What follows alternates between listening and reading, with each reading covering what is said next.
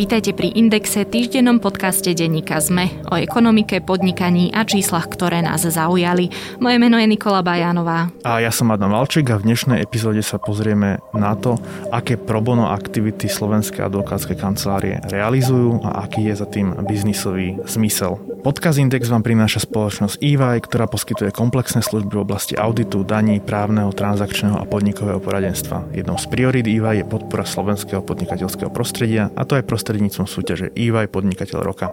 Viac sa dozviete na webe ey.com lomka.sk. Je vaše podnikanie pripravené meniť svet na lepšie miesto? Nechajte sa inšpirovať príbehmi nezastaviteľných slovenských podnikateľov, ktorí menia našu budúcnosť. S víťazmi súťaže EY Podnikateľ roka sa v novom podcaste Prečo práve oni rozprávam ja, Adela Vinceová. Vypočujte si nový diel podcastu každú stredu vo vašich podcastových aplikáciách. Podcast Prečo práve oni vám prináša spoločnosť EY.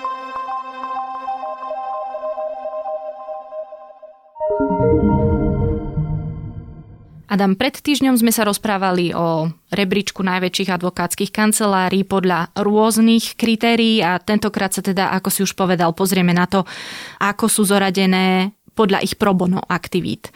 Prečo vlastne takýto rebríček vznikol? Vznikol preto, lebo chceme vyzdvihnúť tie pro bono aktivity. Ono v zásade nejde úplne niečo nové, čo by sa advokáti doteraz nevenovali.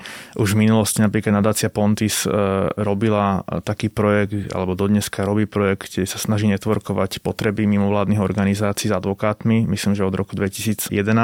My sme sa preto rozhodli kvôli tomu, že je to nastupujúci alebo oveľa intenzívnejší je ten trend aj v, medzi medzinárodnými kanceláriami. V minulosti sme ho tak nevnímali tak intenzívne ako doteraz a chceme to vyzdvihovať, aby sa ten trh zušľachťoval, tak povediac, čiže aby sme dávali pozitívne príklady.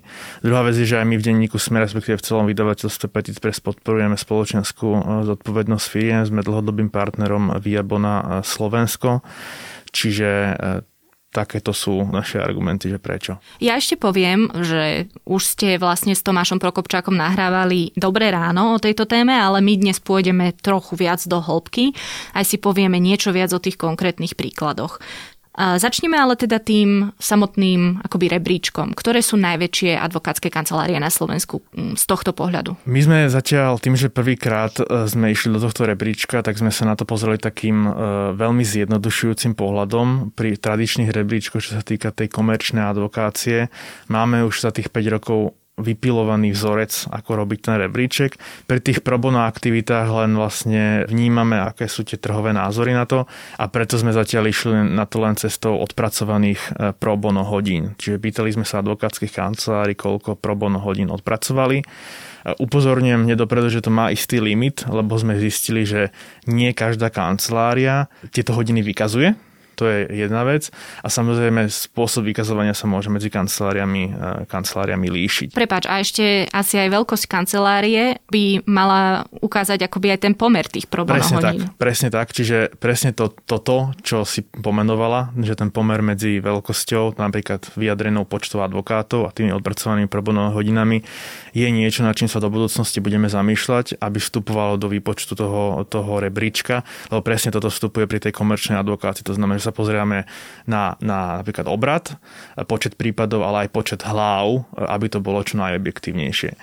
No a vyšlo nám teda z toho, že najvä, najvyšší počet odpracovaných probono hodín má advokátska kancelária Squire Patent Box, potom je Hamala Kluch Výglasky, advokátska kancelária Taylor Wessing ENVC, nasleduje Poláček and Partners a Dentons Europe. Ku každej z tých kancelárií podľa mňa ich aktivity viac či menej budú poslucháčom podľa mňa známe. Squire Patent Box zastupuje napríklad profesorku Máriu Bielikovú, ktorá bola protiprávne vyhnaná z fakulty informatiky a informačných technológií STU. Hamala Kluh Výglasky robil pro bono aktivity vo vzťahu napríklad k iniciatíve Kto pomôže Slovensku. Tam vlastne robili transakčné dokumenty k zdarovacím e, procesom, keď sa počas prvej vlny pandémie vlastne darovali zdravotnícke pomôcky. Taylor Wessing patrí medzi napríklad najcitovanejšie kancelárie v médiách, ale zároveň má, pomáha novinárom, ale zároveň má aj aktivity s mimovládnymi organizáciami, spolupracuje napríklad s nadáciou Zastavme korupciu Poláček Partners je v zásade známy tým, ale to bola komerč, komerčné poradenstvo zastupovaním Ústavu pamäti národa, napríklad v spore s Andreom Babišom. A Dentons Europe asi nejak nemusím predstavovať. Ich advokátom je Daniel Lipšic, ktorý v rámci pro bono aktivít zastupuje napríklad aj pozostalých po Janovi e, Kuciakovi. Pro bono znamená pre verejné dobro, alebo tak nejak. Neznamená to zadarmo, ale teda ľudia, ktorým sa tieto služby dostávajú, by za ne platiť nemali. Je to tak? Je to tak, ale toto je veľmi dobrá otázka. Ja som si všimol aj v diskusii pod, tým, pod tou epizódou Dobrého rána, že áno, pro bono znamená pre verejné dobro a nie nevyhnutne zadarmo. A asi aj zo zahraničia sú tie trendy také rôzne. Že môže ísť o prípad, ktorý tá advokátska kancelária vyhodnotí ako výz, spoločensky významný, to znamená, že je významné dosiahnuť nejaký judikát alebo nejakú zmenu v tom prípade a ten klient môže, ale nemusí platiť, závisí na rozhodnutí tej kancelárie.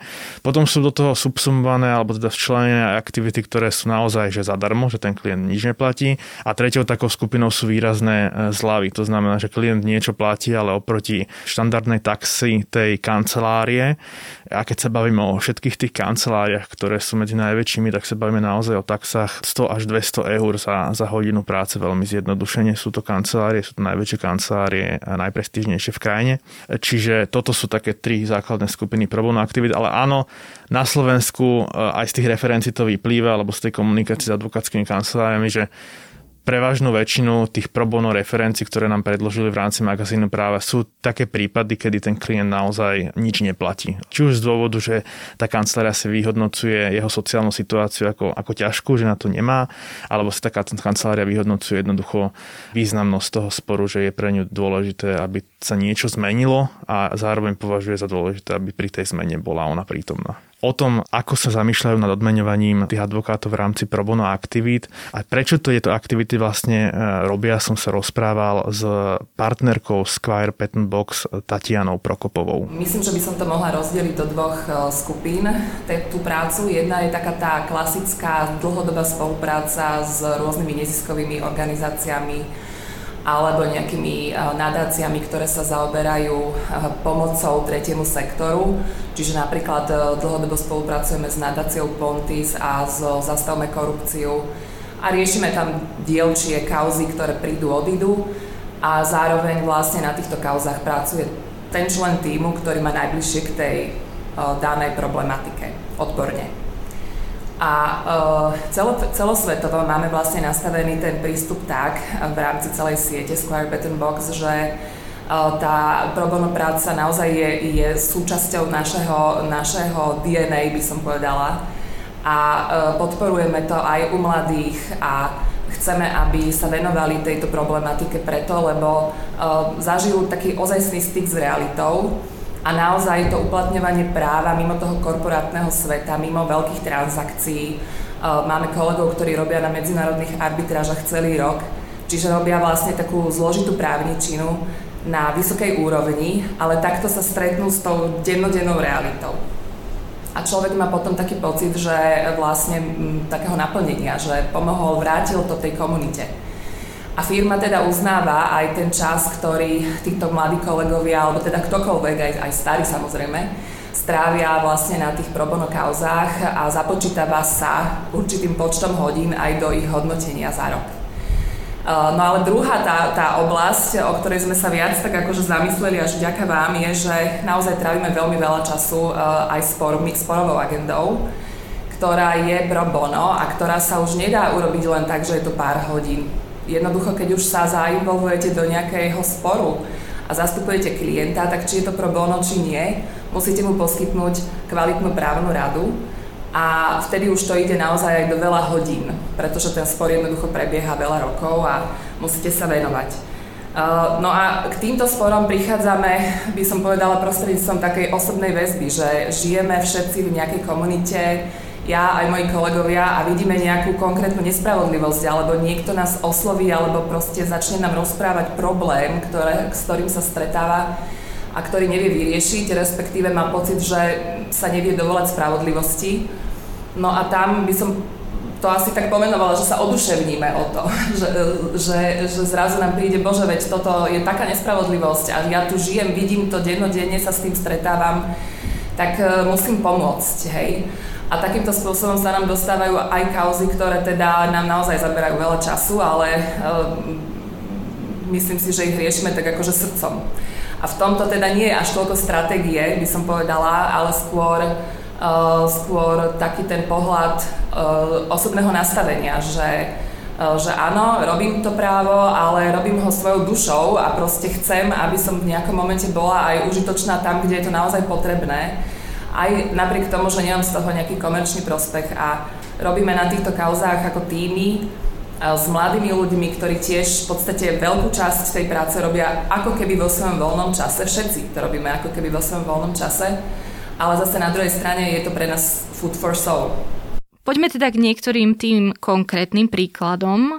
Už si sám naznačil, že veľakrát ide o emotívne náročné, emočne náročné prípady tak si poďme povedať niečo o nich trochu viac. Ja som si pre účely tohto eh, podcastu vybral v zásade 4 prípady alebo 4 referencie, ktoré vypovedajú aj o takej nejakej základnej štruktúre tých pro bono eh, aktivít lebo tak ako pri komerčnej, tá komerčná advokácia sa delí napríklad na corporate M&A, sporovú agendu, bankovníctvo, financie, pracovné právo a tak ďalej podľa oblasti praktikovania práva, tak aj pri tých pro bono referenciách črtať také dve základné kastlíky alebo, alebo šuflíky.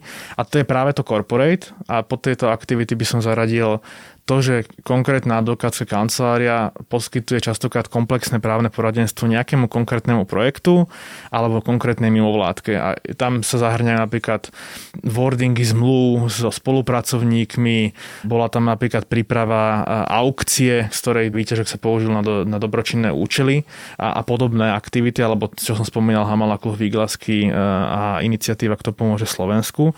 A druhá, tá asi poslucháčsky zaujímavá oblasť je typicky sporová agenda v pro bono sektore a tam sú naozaj presne tie ľudské a, a emotívne príbehy. Začnem jedným z tých e, podľa mňa najimpresívnejších, ktoré teda mňa najviac poznačili. Po, najviac poznačili, keď som tie referencie čítal a to sa týka sexuálneho vykoristovania v zahraničí.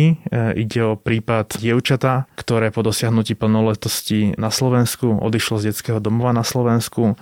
Už pred, tak povediac, pred dvermi toho detského domova ju čakali e, cudzí ľudia, ktorí sa vydávali za jej príbuzných. Ona im samozrejme uverila Tí ju však e, uniesli do Veľkej Británie a tam ju v zásade vykoristovali za účelom e, sexuálneho e, zneužívania.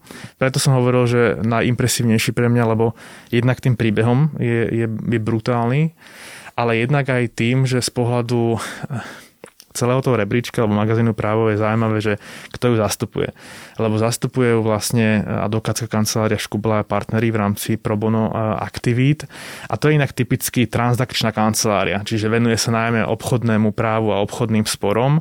Čiže je veľmi zaujímavé vnímať to, ako ten trh sa vlastne e, správa, že aj kancelárie, ktoré sú typicky transakčné alebo obchodné, sa venujú aj takýmto osobnostným sporom alebo ľudskoprávnym sporom, neviem, aký je, ten, aký je ten správny pojem, ale vidieť tam ako keby tú, tú disproporciu, že aj oni vychádzajú zo svojich komfortných zón a venujú sa niečomu, čo nie je taký ten korporát.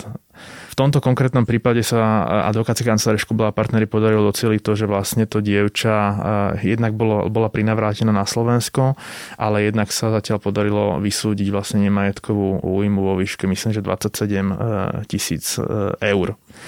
Eh, už len to, ako to, ako to popisujeme, hovorí o tom, že to išlo, išlo o pomerne brutálny prípad, čo advokátov stavia mimo svojich komfortných typických zón a toto potvrdzuje aj partner Škubla a partneri Dušan Ďurík. Zásah bol mimoriadne intenzívny aj fyzického charakteru a psychického s veľmi dlhodobými následkami. Takže bolo to, chvíľami to bolo silné pre nás ako právnikov, keď sme čítali tie podklady aj v konfrontácii s eh, tými poškodenými osobami. E, bolo to naozaj náročné počúvať alebo čítať tie príbehy a tie konkrétne situácie, ktoré sa tam udiali ako nejaké e, maloleté dievča e, alebo teda na, na, na Prahu dospelosti, len čo, len na debilu dospelosti, tak bolo prepustené z, z detského domova a už ho tam čakali pri bráni nejakí akože príbuzní, ktorí ho preliezli, ani nevedelo kam, prosto ako nejakú vec a tam predali na, na vlastne hotelskú prácu na sexuálne zneužívanie bolo to mimoriadne silné samozrejme. A čo vlastne oni pre ňu robili? Už si povedal, že sa podarilo priznať jej nemajetkovú újmu. Boli napríklad pri tom, keď sa ju snažili vrátiť na Slovensko, alebo kde sa to, ako sa to začalo a čo vlastne konkrétne oni urobili? Veľmi podrobnosti nie sú známe vzhľadom na citlivosť tohto prípadu. Tak ako som to navnímal z tej referencie, tak e, určite úloha Škubela a partnery bola v tom zastupovaní v tých civilných sporoch o náhradu e, škody? náhradu nemajetkovej škody ale zároveň, a nie, nie je to jednoznačné z tej referencie, čiže dúfam, že sa nepomýlim, je možné, že ju zastupovali aj ako poškodenú v trestnom konaní, pretože tí páchatelia e, boli odsúdení a uzatvorili s prokurátorom dohodu o vine a treste, čiže uznali svoju vinu. To boli nejakí slovenskí kupliari. Áno, to a... boli nejakí slovenskí kupliari, ktorých uh-huh. sa tiež podarilo ako keby odsúdiť, odsúdiť na Slovensku a nie je vylúčené, že teda zastupovali aj v tomto trestnom konaní. Tu treba všeobecne povedať, že vlastne táto advokátska kancelária spolupracuje v rámci týchto aktivít so Slovenskou katolickou charitou, ktorá sa dlhodobo venuje zneužívaniu nielen sexuálnemu, ale zneužívaniu detí a mladistvých. Druhý prípad je podľa mňa podobne silný ľudský príbeh. Zastupovala ho kancelária Ikreni Rehák, a preto som pred chvíľkou povedal, že je zaujímavý ten vývoj na trhu, lebo opäť Ikrani Rehag je, je typicky silná najmä v oblasti insolvenčných sporov, čiže konkurzy, reštrukturalizácie a tiež v oblasti transakčného poradenstva. Ale opäť toto je prípad, ktorý úplne vybočuje tejto typicky komfortnej zóny. Išlo o maloleté handicapované dievča, ktoré pre jej handicap nechceli prijať na školu tu e, v Bratislave. Ja som si dovolil osloviť partnera kancelárie Ikreni Rehák Viktora Everlinga. Nech mi vysvetlí e, podrobnosti tohto e, prípadu. Tento prípad sa týka o, dievčatka, o, ktoré sa volá Ela. Pochádza z mestskej časti, alebo pochádzala v tom čase z mestskej časti Vajnory, kde žila so svojou rodinou, so sestrou a s rodičmi. A mala ľahšie mentálne postihnutie vo forme Downovho syndrómu navštevovala škôlku, mala určitý ešte odklad povinnej školskej dochádzky, kde rodičia už vopred avizovali riaditeľovi základnej školy Kataríny Bruderovej vo Vajnoroch, že bude chcieť nastúpiť toto dievča do štandardnej základnej školy, ktorá je spádovou školou podľa miesta trvalého pobytu dievčatka a že budú potrebné tomu samozrejme určité úpravy a otvorenosť zo strany základnej školy. Keď už mala nastúpiť do základnej školy, podali prihlášku s tým, že dieťa následne prijaté nebolo z dôvodu práve zdravotných aspektov tohto dieťaťa. Rodičia sa odvolali, odvolanie rozhodovala mestská časť, ktorá neprihliadla taktiež na to, že zriadovateľ a štát majú pozitívnu povinnosť vytvoriť primerané podmienky a primerané úpravy pre osoby so zdravotným postihnutím. A obidve tieto rozhodnutia naozaj sa skôr zameriavali na to, ako dieťa neprijať, než ako hľadať objektívne možnosti, ako o tomto dieťati rozhodnúť tak, aby mohlo byť začlenené do štandardného vzdelávacieho procesu v rámci tzv. inkluzívneho vzdelávania. To inkluzívne vzdelávanie je moderný koncept vo väčšine krajín, kde sa snaží integrovať osoby so zdravotným postihnutím medzi štandardné, štandardné ostatné deti a ostatnú populáciu práve z toho dôvodu, že je to výhodné tak pre deti s postihnutím, ako aj pre dajme tomu tie majoritné deti, ktoré postihnutiami netrpia. Dieťa, ktoré postihnutím trpí, je posúvané vpred, má možno väčšie výzvy pred sebou, posúva ho to určite, určite ďalej. S tým, že na tej opačnej strane no, to má takisto pozitívne efekty. Ostatné deti sa naučia fungovať s takýmito osobami, vnímať ich, byť k ním empatický, slušne sa k ním správať a nadvezovať naozaj väzby aj medzi takýmito mierne odlišnými svetmi. Čiže tie dopady, ktoré sú na celú spoločnosť, sú rozhodne pri inkluzívnom vzdelávaní pozitívne a mali by byť preferované všade tam, kde to je možné. Má to samozrejme ešte ďalší efekt, vytvorenie sociálnych väzieb v rámci prostredia, kde žijú, aby nemuseli navštevovať vzdialené špeciálne školy, ale boli v kontakte so svojimi rovesníkmi, ktorí následne aj v tom bežnom živote môžu byť nápomocní. Preto to aj tá pôvodná mestská časť, kde táto rodina žila, bola veľmi vhodná, lebo práve tieto malé komunity by mali byť tie, ktoré sú schopné tohto komunitného života, tejto podpory Mm, možno, možno najviac porovnaní s tými väčšími mestskými časťami. Napriek tomu tejto žiadosti vyhovené nebolo. Preto sa rodičia obratili na súd, kde podali žalobu na preskúmanie rozhodnutí o neprijatí dieťaťa do školy. Úspešní boli až na Najvyššom súde Slovenskej republiky, ktorý v roku 2015 zrušil všetky rozhodnutia, ktoré predchádzali neprijatiu, rovnako aj rozhodnutie Krajského súdu v Bratislave, ktorý pôvodne žalobu zamietol a vo svojom odôvodnení svojho rozhodnutia Najvyšší súd konštatoval, že naozaj štát, zriadovateľia majú povinnosť vytvoriť podmienky, ktoré si vyžadujú individuálne potreby dieťaťa, vždy pokiaľ to je možné. Tejto konkrétnej veci tie podmienky neboli nejakým spôsobom zložité, v zásade stačilo prijať asistenta učiteľa, ktorý by sa venoval práve tomuto dieťaťu pričom prostriedky na to poskytuje ministerstvo školstva, čiže nejde ani o nejakú neprimeranú záťaž na školu a na obec. A najvyšší súd konštatoval vo, vo svojom rozhodnutí, že považuje za potrebné zdôrazniť, že odmietnutie primeraných úprav je formou diskriminácie na základe zdravotného postihnutia, ktorá je zakázaná článkom 2 dohovoru OSN o právach osob so zdravotným postihnutím a že inkluzívne vzdelávanie žalobky nebolo v jej najlepšom záujme. Napriek tomu, že vlastne príbeh podľa pána Everlinga dopadol happy endom v tom zmysle, že najvyšší súd rozhodol o diskriminácii Eli, tak príbeh úplne neskončil so šťastným koncom a zase stále sa v nejakej podobe nachádza na súdoch, pretože rodičia sa v dôsledku tejto diskriminácie museli presťahovať do vzdialenej meskej časti eh, Bratislavy, museli eh, už počas toho sporu vlastne dovážať eh, dceru do, do školy. Mama preto musela opustiť svoju robotu. Zároveň rodičia, alebo teda rodina proste podala eh, antidiskriminačnú žalobu o odškodné a zároveň eh, tá antidiskriminačná žaloba napriek tomu, že bola podaná v roku 2000 eh, pred zhruba 5 rokmi, tak stále nie je ani len vytýčené pojednávanie. Rodičia sa preto obrátili na Európsky súd pre ľudské práva kvôli, Prieťahy. kvôli prieťahom v konaní. Úspeli, dokonca sa to ale nedostalo ani pred rozhodovanie Európskeho súdu pre ľudské práva, lebo vláda Slovenskej republiky začiatkom tohto roka uznala porušenie práva, vyplatila, vyplatila rodine pomerne drobné odškodné za tieto prieťahy. No a zároveň v celom prípade ide aj o náhradu majetkovej škody, pretože rodičia si vlastne uplatňujú škodu, ktorá im vznikla v súvislosti s tou diskrimináciou a ide napríklad o náklady na, na benzín v súvislosti s dovozom a odvozom céry do tej školy e, v vzdialenej mestskej časti.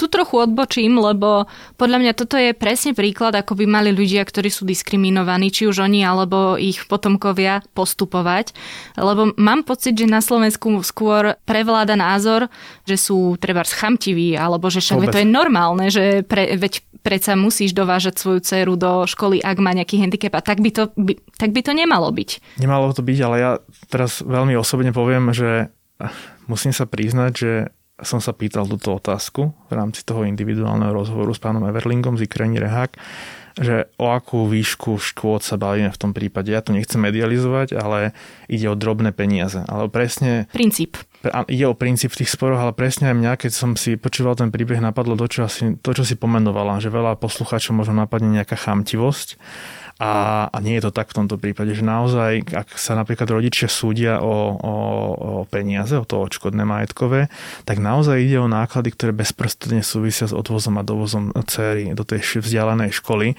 Ale nejde už o náklady, ktoré by možno niekoho napadli, že chcú si nechať preplatiť od štátu dom. To tak naozaj nie, že, že vôbec to nie je o chamtivosti, ale naozaj o, ide o, o princíp. A tu sa dostávame vlastne až na klop tých probono aktivít, že len to, ako som to opísal, vlastne ide o, o tri rôzne spory, čiže o, o, o spor v rámci správneho súdnictva o prijatie alebo neprijatie céry, ktorý bol rozhodnutý právoplatne, že došlo k diskriminácii. Potom ide o antidiskriminačnú žalobu, ktorá vyústila až do e, konania na Európskom súde pre ľudské práva pre, pre prieťahy. A potom ide o ďalšie súdne konanie, ktoré sa týka majetkovej, e, majetkovej škody, kde vidíme vlastne, že keby tá rodina nemala vlastne ako keby kompetentných právnikov, tak je otázka, že ako to, eh, ako to dopadne. Čiže tu vidieť ten zmysel tých, eh, tých pro bono aktivít. No presne tak to myslím, že nestačí len mávnuť rukou, že však presne už tak. nejako sa zariadíme, lebo takým spôsobom sa jednoducho presne situácia tak. nezmení. Presne tak. Aj, to, aj, aj z toho rozprávania pána Evelinga som cítil, že vlastne toto je ten zmysel, prečo to tí rodičia, rodičia Podstupujú. pod, mhm. podstúpili mm-hmm. celé. Dobre, to sú dva silné ľudské príbehy. A spomínal si ešte taký ten druhý kastlík, keď ťa mám citovať. druhý kastlík je tá, tá všeobecná corporate e, agenda, čo inak zase ukazuje, že naozaj nech si akokoľvek malý, akokoľvek si povieš aj, že nie je významný z toho biznisového pohľadu, v podstate bez tých právnikov sa dnes e, ďaleko nepohneš. Áno, Presne tak, to znamená, že aj, e, to si pomenoval veľmi presne, že aj keď ide o malú mimovládku, takú, že nechcem povedať, že bezvýznamnú, ale proste každá tá mimovládka, keď robí dobročinné účely, je významná, ale že keď je to aj mimovládka s dvoma ľuďmi, tak v zásade potrebuje asi nevyhnutne prácu advokáta. Keď som sa s nimi častokrát rozprával, že po prijatí GDPR bol vlastne veľký dopyt aj mimovládnych organizácií potom, aby im niekto pomohol s implementáciou vlastne ochrany osobných údajov. Bola to jedna veľká téma v rámci, v rámci pro bono aktivít. No a pokiaľ ide o tie, o tie referencie z oblasti corporate agendy, tak som si vybral e, spoluprácu advokátskej kancelárie CLS Čavojsky and Partners, ktorá dlhodobo spolupracuje s Červenými nosmi Združením Clown Doctors. Myslím, že niektorým poslucháčom e, ide o známe aktivity, ide vlastne o klaunov, ktorí navštevujú deti a mladistvých v nemocniciach. Častokrát však ide o, o nevyliečiteľné choré deti alebo o deti, ktoré zápasia napríklad s onkologickými ochoreniami. Ako sa k tomuto prípadu dostali, som sa rozprával so senior advokátkou kancelárie CLS Čavojský Partners Andreou Boršaniovou. Spolupráca začala biznisovo, kde sme boli oslovení na základe referencií od iného nášho klienta e, s požiadavkou na pomoc v oblasti autorského práva. Táto spolupráca sa následne vyvinula práve do probono činnosti. A druhá, druhá aktivita, takáto všeobecná corporate, sa týka toho víťaza toho rebríčka advokátskej kancelárie Squire Patent Box, ktorá okrem iného, čiže ona má, tak ako sme hovorili, napríklad ten spor zastupuje pani Bielikovú a má ďalšie spory v rámci pro bono aktivít, tak má aj takúto corporate agendu v rámci pro bono a ide o spoluprácu s Asociáciou pre kultúru, vzdelávania a komunikáciu, ktorá sa venuje segregovaným eh, skupinám a organizuje napríklad známe ocenenie Roma Spirit. Dobre, a ako sa vlastne, či už advokátska kancelária dostane k prípadu, alebo prípad k advokátskej kancelárii? Je to aj o tom, kto koho osloví, alebo ako to funguje? Čo sa týka tých veľkých e, kancelárií, o ktorých bol najmä ten rebríček, tak tam som identifikoval z rozhovorov s partnermi a senior advokátmi také dva modus operandi, by som to nazval. Prvý je, že sú tradičné sociálne bubliny, tak ako aj my tu dvaja, alebo naši poslucháči, že pohybuješ sa v nejakej sociálnej bubline, ktorá ti je názorovo blízka kamaráti a cez kamaráta. Čiže kamarát pozná niekoho, kto niekoho má nejaký problém a vie, že ten môj kamarát je advokát, tak mi ten problém posunie. A druhá oblasť sú vlastne, myslím, že to bezprostredne súvisí, ale druhá oblasť sú hodnotové nadstavenie tej kancelárie a to, ako ona vníma tú svoju úlohu v rámci, v rámci pro bono e, aktivít. Tu som sa opäť rozprával s Dušanom Ďuríkom, partnerom Škubla a partnery a následne bude hovoriť Andrea Boršany, vlastne advokátka CLS Čavojský and Partners. Cez jedného kolegu, ktorý u nás e, kedy si pôsobil a bol tak konzervatívne orientovaný e, do katolických kruhov a nie je jediný, v tejto kancelárii má blízko k týmto kruhom, takže jednoduše asi takto. Toto bol ten kontakt. No a druhá vec, samozrejme, sú tie motivácie. Myslím si, že každý normálny človek, ktorý má e, v živote trošku viac šťastia a pozera sa na tých menej šťastných, tak občas si kladie otázku, že ako by mohol pomôcť, ako by mohol sa podeliť to svoje šťastie. Myslím si, že na tom nie je zase nič nenormálne. Už v minulosti sme v rámci svojich eh, CSR aktivít prispievali, prevažne aj peňažnými prostriedkami, rôznym združeniam, ale nebola to žiadna mm, systémová podpora a poskytovanie právnych, eh, probono právnych služieb sa nám javí ako efektívnejšie, pretože tu príbeh nekončí ako pred tým poslaním peňazí na účet, ale sme súčasťou celého procesu a, a viac poznáme nášho partnera tak ako vyplýva z obidvoch vyjadrení, vlastne v jednom prípade ide naozaj o hodnotové nadstavené kancelárie, ktorá Škubla spolu, dlhodobo spolupracuje s, so Slovenskou katolickou charitou. Je to skôr konzervatívnejšie orientovaná kancelária, respektíve ľudia v nej sú konzervatívnejšie orientovaní a presne ako, ako hovorí pani Boršanieva, čo sa týka červených nosov, tam to vyplynulo proste z nejakých kontaktov komerčných. Veľmi podobne taký mix medzi týmito dvoma prístupmi ukazuje zas e, to, ako sa kancelária kancelária Squire Patent Box dostala vlastne k spolupráci s Asociáciou pre kultúru vzdelávania a komunikáciu. O tom zase hovorí senior advokát Squire Patent Box Stanislav Ďurica. Jedna manažerka od nášho dlhoročného klienta mi jedného dňa zavolala či by sme nedokázali, alebo či by sme sa nechceli stretnúť s, s asociáciou a, a pomôcť im v nejakých konkrétnych právnych problémoch. Ešte myslím, že v ten deň alebo ten týždeň som sa stretol s pani Rotovou, rejiteľkou asociácie. Začal som Začali sme tak, že sme, sa, že sme začali debatovať o, o tom probléme, o právnom probléme, ale potom sa to rozvinulo, keďže môžem povedať, že sme si aj tak dosť ľudsky sadli do, do takých celospoločenských tém a zistili sme, že máme veľmi spoločné alebo veľmi podobné nastavenie uh, na, a odpovede aj na niektoré otázky aj takého hlbšieho, hlbšieho, na hlbšie zamyslenie, hlbšieho významu. A tá spolupráca začala vlastne, myslím, že to bolo pred, e, tesne pred e, príjmaním nového zákona o ochrane osobných údajov, čiže sme im komplexne prenastavovali e, celé tie väzby, dokumentáciu, aj sme ich v tom nejako usmerňovali. No a tým, že sme ďalej a ďalej spolupracovali, tak sme, tak sme vlastne boli oslovení aj na účasť e, na konkrétne na projekte Roma Spirit a ja som sa teda zúčastnil, e, alebo som súčasťou prípravného výboru a teraz to už je fakt akože také premostenie do toho druhého uh, aspektu a to je môj osobný aspekt, že vlastne som vyrastal a pochádzam z národnostne a eticky zmiešaného územia. Vždy ma to zaujímala táto téma a nemal som nejak extra času sa tomu venovať. A, a potom vlastne v rámci toho prípravného výboru som sa stretol proste s úžasnými ľuďmi, uh, s pani Slušnou Franc, ale aj s ostatnými členmi alebo podporovateľmi toho projektu a zistil som, aké úžasné veci dokážu robiť v rámci tých nominácií na Roma Spirit.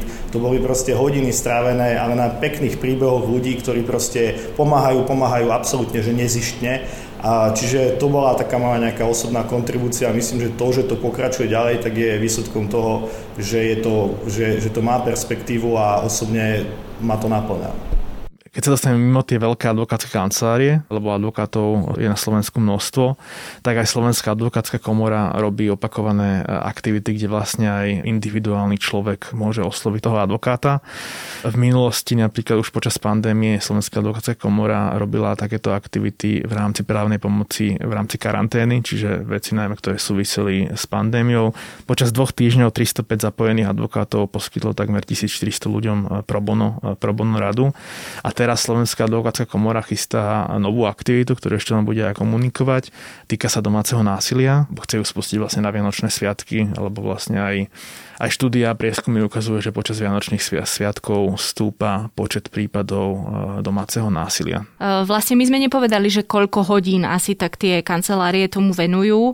Asi to teda nie je až také obrovské číslo vo všeobecnosti. Napríklad v prípade tej výťaznej kancelárie sú je to vyše tisíc hodín, ale sú, pohybujeme ročne? sa ročne. Uh-huh. Pohybujeme sa v stovkách hodín, e, od desiatok po stovkách hodín ročne, čo v prepočte ako keby na človeko dní dní pracovné naozaj vychádza tak, že pri mnohých kanceláriách ide o jednu z kľúčových oblastí tej, tej právnej praxe. A kam by to teoreticky mohlo podľa teba akoby rásť? Myslím si, že to bude rásť do takej inštitucionalizovanejšej podoby. Už sme to videli vlastne na tom vyjadrení Squire Patent Box, že vlastne to odmeňovanie majú začlenené do systému odmeňovania v rámci kancelárie to je jeden zmysel, kam sa to bude uberať. To znamená, že bude čoraz bežnejšie, že sa to bude vyžadovať. Že vlastne od, v rámci toho úvesku musí ten právnik alebo advokát odrobiť aj nejaké probono hodiny. Druhá vec je, kam sa uberajú myšlienky niektorých partnerov, je, že vlastne mať na to dedikovaného človeka na také všeobecné poradenstvo alebo proste aj správu tej probono aktivity, aby vlastne vytváral také mikrotýmy, ktoré budú robiť na jednotlivých probono projektoch a myslím si, že to bude čoraz väčší trhový štandard. A ak niekoho kancelária odmietne, lebo na to napríklad nebude mať kapacity a čo ja viem, ani neodporúči niekoho ďalšieho, má človek nejakú ešte inú mm, šancu, napríklad Centrum právnej pomoci? Určite, e, v prvom rade odporúčam, čiže treba úplne povedať, že vlastne aj tie najväčšie advokátske kancelárie si zväčša vyberajú tie pro bono aktivity práve kvôli tomu, že aký zmysel v nich vidia. Čiže nie je to tak, že teraz keď nejaký náš poslucháč má nejaký dlh. Dlh, alebo proste nechcem to nejak zhadzovať, ale proste Áno. všeobecný právny problém. Je nízka pravdepodobnosť, že to zaujme niektorú z tých kancelárií, ktoré sú v tom rebríčku, ale ak aj ich to nezaujme, tak buď dajú tú referenciu a ak aj nedajú referenciu, tak najprv odporúčam uh, ísť podľa toho, kde sa nachádza ten poslucháč a cez stránku Slovenskej advokátskej komory vyhľadať si najbližšieho advokáta prípadne ísť za notárom. Aj notári poskytujú niektorí právne rady za priateľné ceny a možno sa dá dohodnúť aj na probono. Ale áno, ako si spomenula, potom je tu Centrum právnej pomoci, len to má takú globálnejšiu tému, že Centrum právnej pomoci poskytuje právny servis len ľuďom, ktorí sú v hmotnej núdzi, ale takým tým formálno právno význame v hmotnej núdzi, čiže to treba dokladovať. Mm-hmm ale ten pro bono servis nie nevyhnutne potrebujú ľudia, ktorí sú v hmotnej núdzi, ale častokrát to potrebujú ľudia, ktorí sú na pokraji chudoby, že majú na to, aby sa uživili, aby uživili rodinu, ale už nemajú taký buffer, taký vankúš, aby si do, mohli dovoliť platiť advokáta. A takýto, takýto príbeh, takýto človek nám prejde cez tú sociálnu sieť štátu, jednoducho Centrum právnej pomoci ho nemusí obslúžiť, lebo nesplňa ten význam hmotnej, hmotnej núdze a, a takýto, takýto človek nemá inú možnosť len proste e, ísť za tými advokátmi a buď sa dohodnú na nejakej priateľnej cene, alebo proste presvedčiť toho advokáta na pomoc v rámci probono aktivít. Čiže jednoducho časť segmentu nepokrie všetky určite, určite potreby no. toho ano. akoby trhu. Áno, tam je aj ako keby taká už iná téma, že či by štát sa nemal zamýšľať na reformou vlastne tej, tej siete právnej pomoci. To znamená, že nie len ľuďom, ktorí sú v hmotnej núdzi, mm-hmm. ale urobiť napríklad nejakú spoluprácu, nejaký projekt so Slovenskou advokátskou komorou, kde by vlastne ten, ten, ten zvyšný kus toho probono trhu, alebo ako to nazvať, ktorý nám ne, ne, prejde tou sieťou Centra právnej pomoci, by odchytávali tie advokáti. Podcast Index vám prináša spoločnosť EY, ktorá poskytuje komplexné služby v oblasti auditu, daní, právneho, transakčného a podnikového poradenstva. Jednou z priorit EY je podpora slovenského podnikateľského prostredia, a to aj prostredníctvom súťaže EY Podnikateľ roka. Viac sa dozviete na webe ey.com lomka.sk.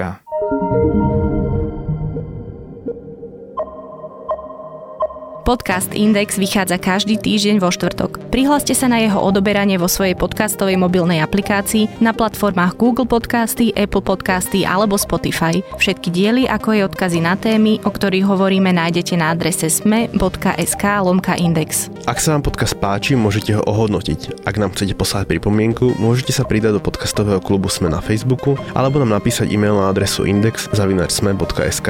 Moje meno je Nikola Bajánová. Ja som Adam Valček.